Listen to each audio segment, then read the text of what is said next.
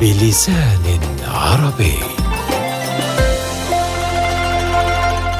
الجلاء الفرنسي عن سوريا. 26 عاما عاش السوريون خلالها على صفيح ساخن، لم تكن أياما عادية، ومع مطلع شمس يوم جديد كانوا يقتربون من الحلم، بالدم والعزيمة والنضال وكثير من التضحيات والصبر نالوا ما أرادوا وحققوا الحلم الذي كان يبدو مستحيلا. الآن بلدهم أصبحت حرة خالية من المستعمر الخارجي، والعلم الوحيد الذي يرفعون هاماتهم لتحيته هو علم بلادهم الملون بالأخضر والأسود والأحمر، علم الاستقلال. خرجت سوريا من قبضة المحتل الفرنسي ونالت استقلالها الذي سعت له منذ ربع قرن، فهل كان الثمن الذي دفعوه قليلا؟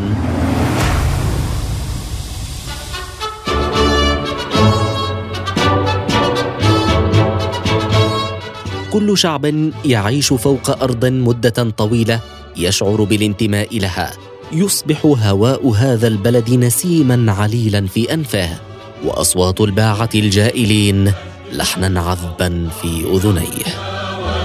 كل شيء يغدو في البلد محببا، باستثناء أن يكون هذا البلد محتلا.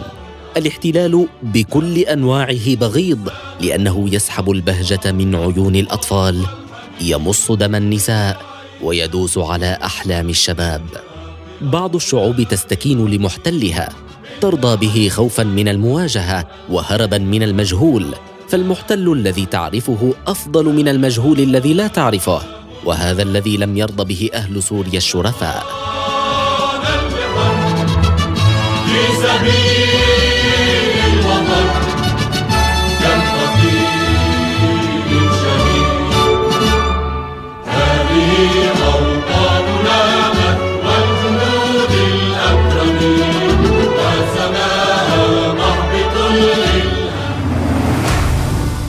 نحن الآن في مطلع عام 1920، وقد أعلن اسمياً استقلال سوريا، وتشكلت أول حكومة سورية بعد انتهاء الحرب العالمية الأولى، لكن هذا التشكيل رافقه صورة من صور الاحتلال الضمني، والذي هو الانتداب الفرنسي الذي نصب نفسه حامياً لسوريا ولبنان ظاهرياً، لكنه في الواقع احتلال كلي لبلدين عربيين.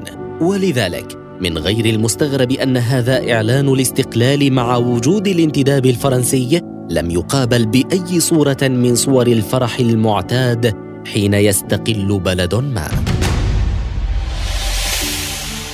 لقد علم السوريون أن الاستقلال الحقيقي يكون حين يخرج آخر جندي محتل من أرض الوطن، فكيف يفرحون بالاستقلال وهم يرون الجيش الفرنسي يعيث فسادا في البلاد، وهم يرون السلطة الفعلية في البلاد للحاكم الفرنسي لا للحاكم السوري، وهم يرون أن سوريا بلدهم قد مزقت لطوائف وشيع، وكل منطقة منها تتبع لحاكم مستقل. لمعرفة التفاصيل علينا أن نعود قليلا إلى عام 1920، خصوصا بعد معركة ميسلون، تلك المعركة التي كانت حداً فاصلاً بين الانتداب الرسمي والاحتلال الفعلي للبلاد. بعد أن دخل جورو دمشق واستتب له الوضع بعد معركة ميسلون، أراد أن يقوم بأمر لم يخطر ببال السوريين أن يقع عليهم، فحتى حين كانوا تحت حكم العثمانيين لم يشعروا أن بلادهم مقسمة بين أكثر من سلطة. وبالرغم من أن الانقسامات العشائرية والطائفية والقبلية والدينية ساهمت في تفريق شرائح المجتمع بعضها عن بعض، إلا أن العدو الخارجي حين يكون واضحاً أمامهم تتهاوى هذه الشروخ، وتتحد البوصلة تجاه هدف واحد، وهو التخلص منه. ولتأديب السوريين على نضالهم ضد فرنسا، قام جورو بتقسيم سوريا إلى 5 دويلات، وجعل لكل دويلة منها علماً وبرلماناً وحكومة وجواز سفر خاص، وكانت بداية لثورات شملت أرجاء سوريا.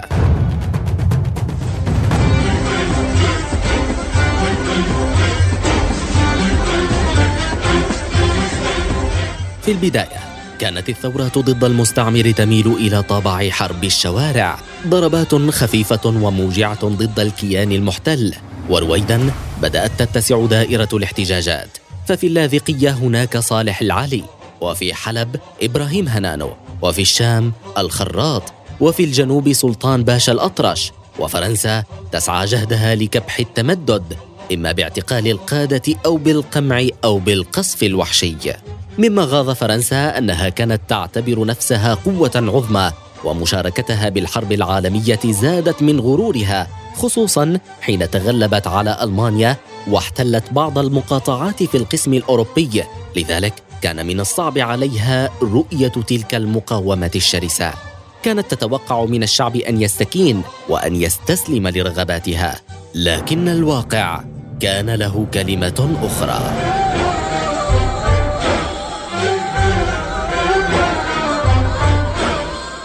استمرت الثورات واحدة تلو الأخرى مصممة على شيء واحد: يجب أن يعرف المحتل أنه لن يستريح وهو مغتصب لأرض غريبة طالما وجد شرفاء يذودون عن أرضهم بكرامة وهمة. وفي 18 من تشرين الأول 1925، وأثناء اندلاع الثورة السورية الكبرى، شن الطيران الفرنسي حملة هجومية على دمشق، وقصف أماكن عدة أشهرها منطقة سيدي عمود التي عرفت فيما بعد باسم الحريقة.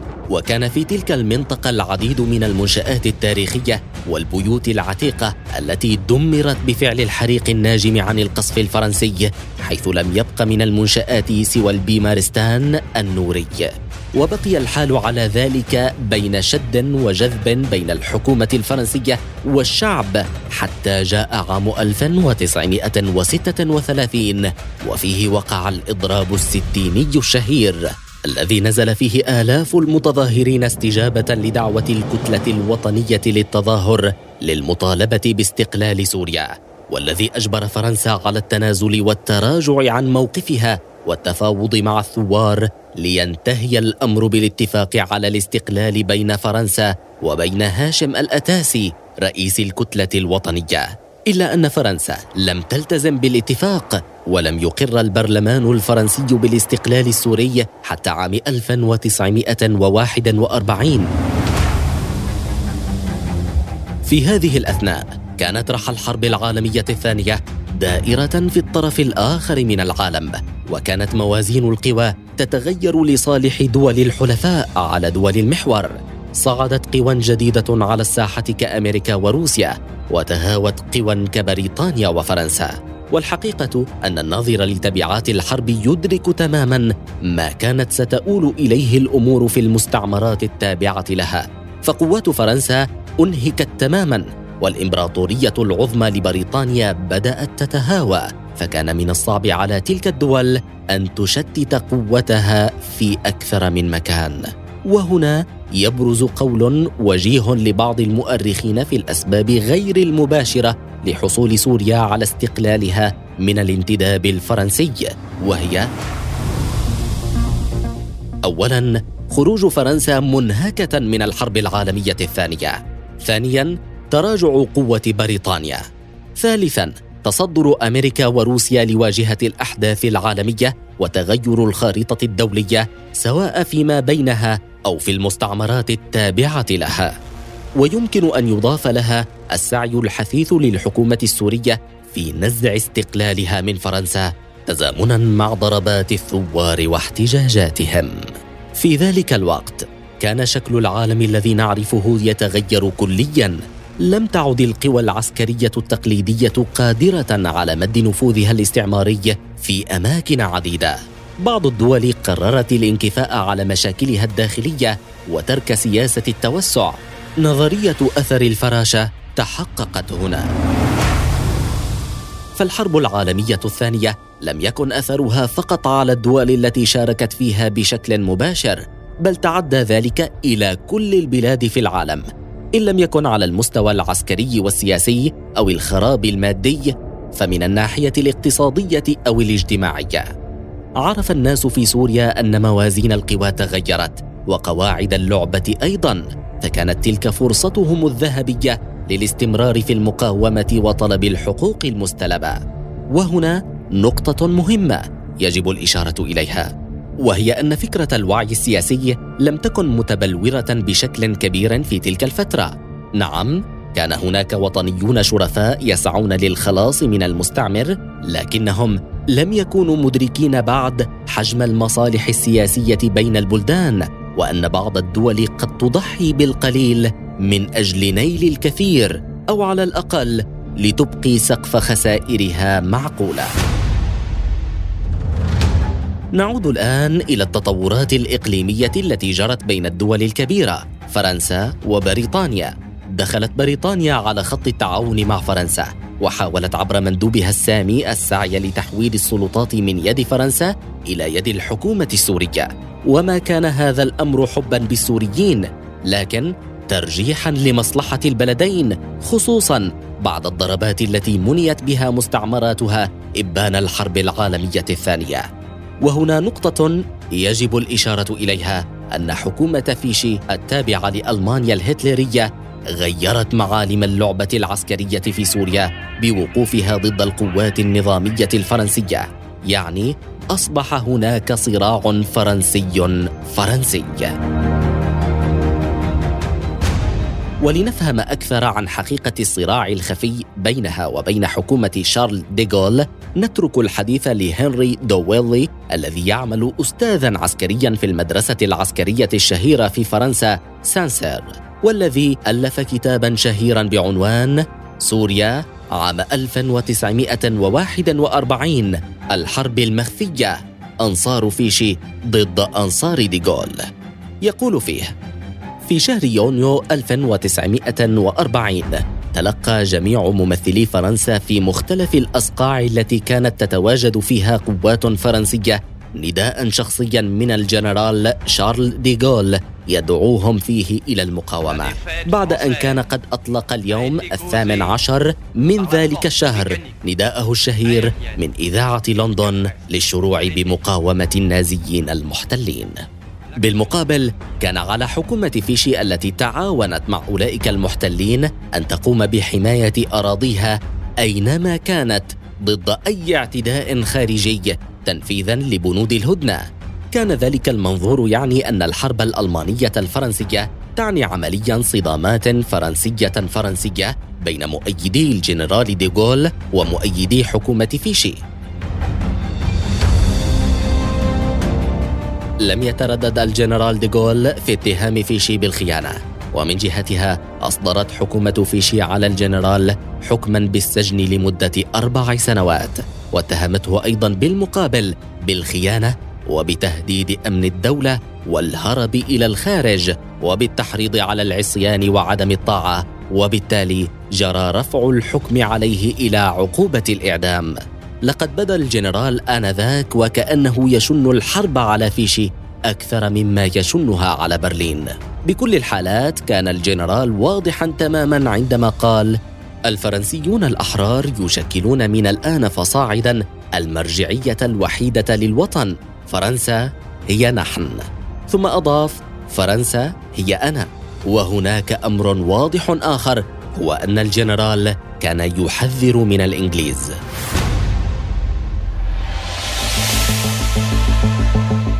بدأ أن هناك خلافات ترتسم في الأفق بين الإنجليز وممثلي فرنسا الحرة في المشرق، وأن إنجلترا تتابع السعي لتحقيق هيمنتها على مناطق الانتداب الفرنسي. هكذا كتب الجنرال الفرنسي كاترو في شهر ديسمبر عام 1940 للجنرال ديغول، يقول: سوريا هي ثمرة مرة المذاق ولا تريد أن تنضج، وأخشى أن لا نستطيع الحصول عليها سوى بالقوة. وفي أعقاب الحرب العالمية الثانية حدث ما عرف باسم انتفاضة الاستقلال، إذ تصاعدت الاحتجاجات بين الشعب السوري وفرنسا، واستمر قصف دمشق 3 أيام متواصلة. بلغت الأحداث ذروتها في عام 1945 عندما قصفت الحامية الفرنسية مبنى البرلمان، فقتلت حراسه، وامتدت الاشتباكات بين القوات الفرنسية والمواطنين إلى شوارع دمشق. فسقط مئات القتلى والجرحى من جراء القصف المدفعي على المدينة، ولدى انتشار الثورة في جميع أرجاء القطر السوري وسقوط عدد كبير من القتلى، بادرت الحكومة البريطانية بإصدار إنذار إلى الجيش الفرنسي بوقف إطلاق النار والعمل على سحب قواته من المدن السورية. ولم تجد السلطة الفرنسية بداً من الاستجابة للضغوط البريطانية، فبدأت الانسحاب التدريجي. وبحلول شهر أغسطس 1946 كانت جميع القوات البريطانية والفرنسية قد انسحبت من المنطقة. كان ظاهراً للعيان أن السطوة الفرنسية في أفول، وأن سوريا تعيش آخر أيامها مع الاحتلال. فرغم هالة الخوف التي تخيم على السوريين آنذاك، كان الشعب يتنسم روائح الحرية، لأنه على موعد لا يتخلف عن نيل حريته واستقلاله.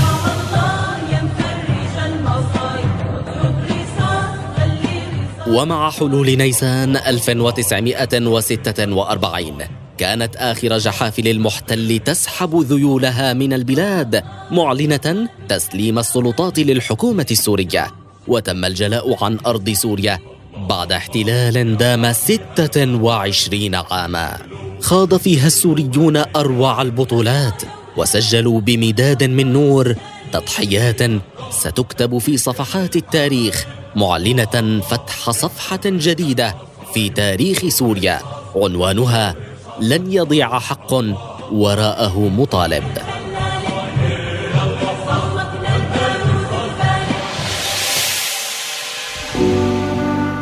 لقد كانت سنوات الانتداب الفرنسي حاسمة في تاريخ سوريا الحديث، ففي هذه الفترة وضعت أسس نظامها الجمهوري الجديد ورسمت حدوده، ونشأت مؤسسات الحكم، وتم انتخاب أول رئيس للجمهورية عام 1932، وأقر أول دستور للبلاد.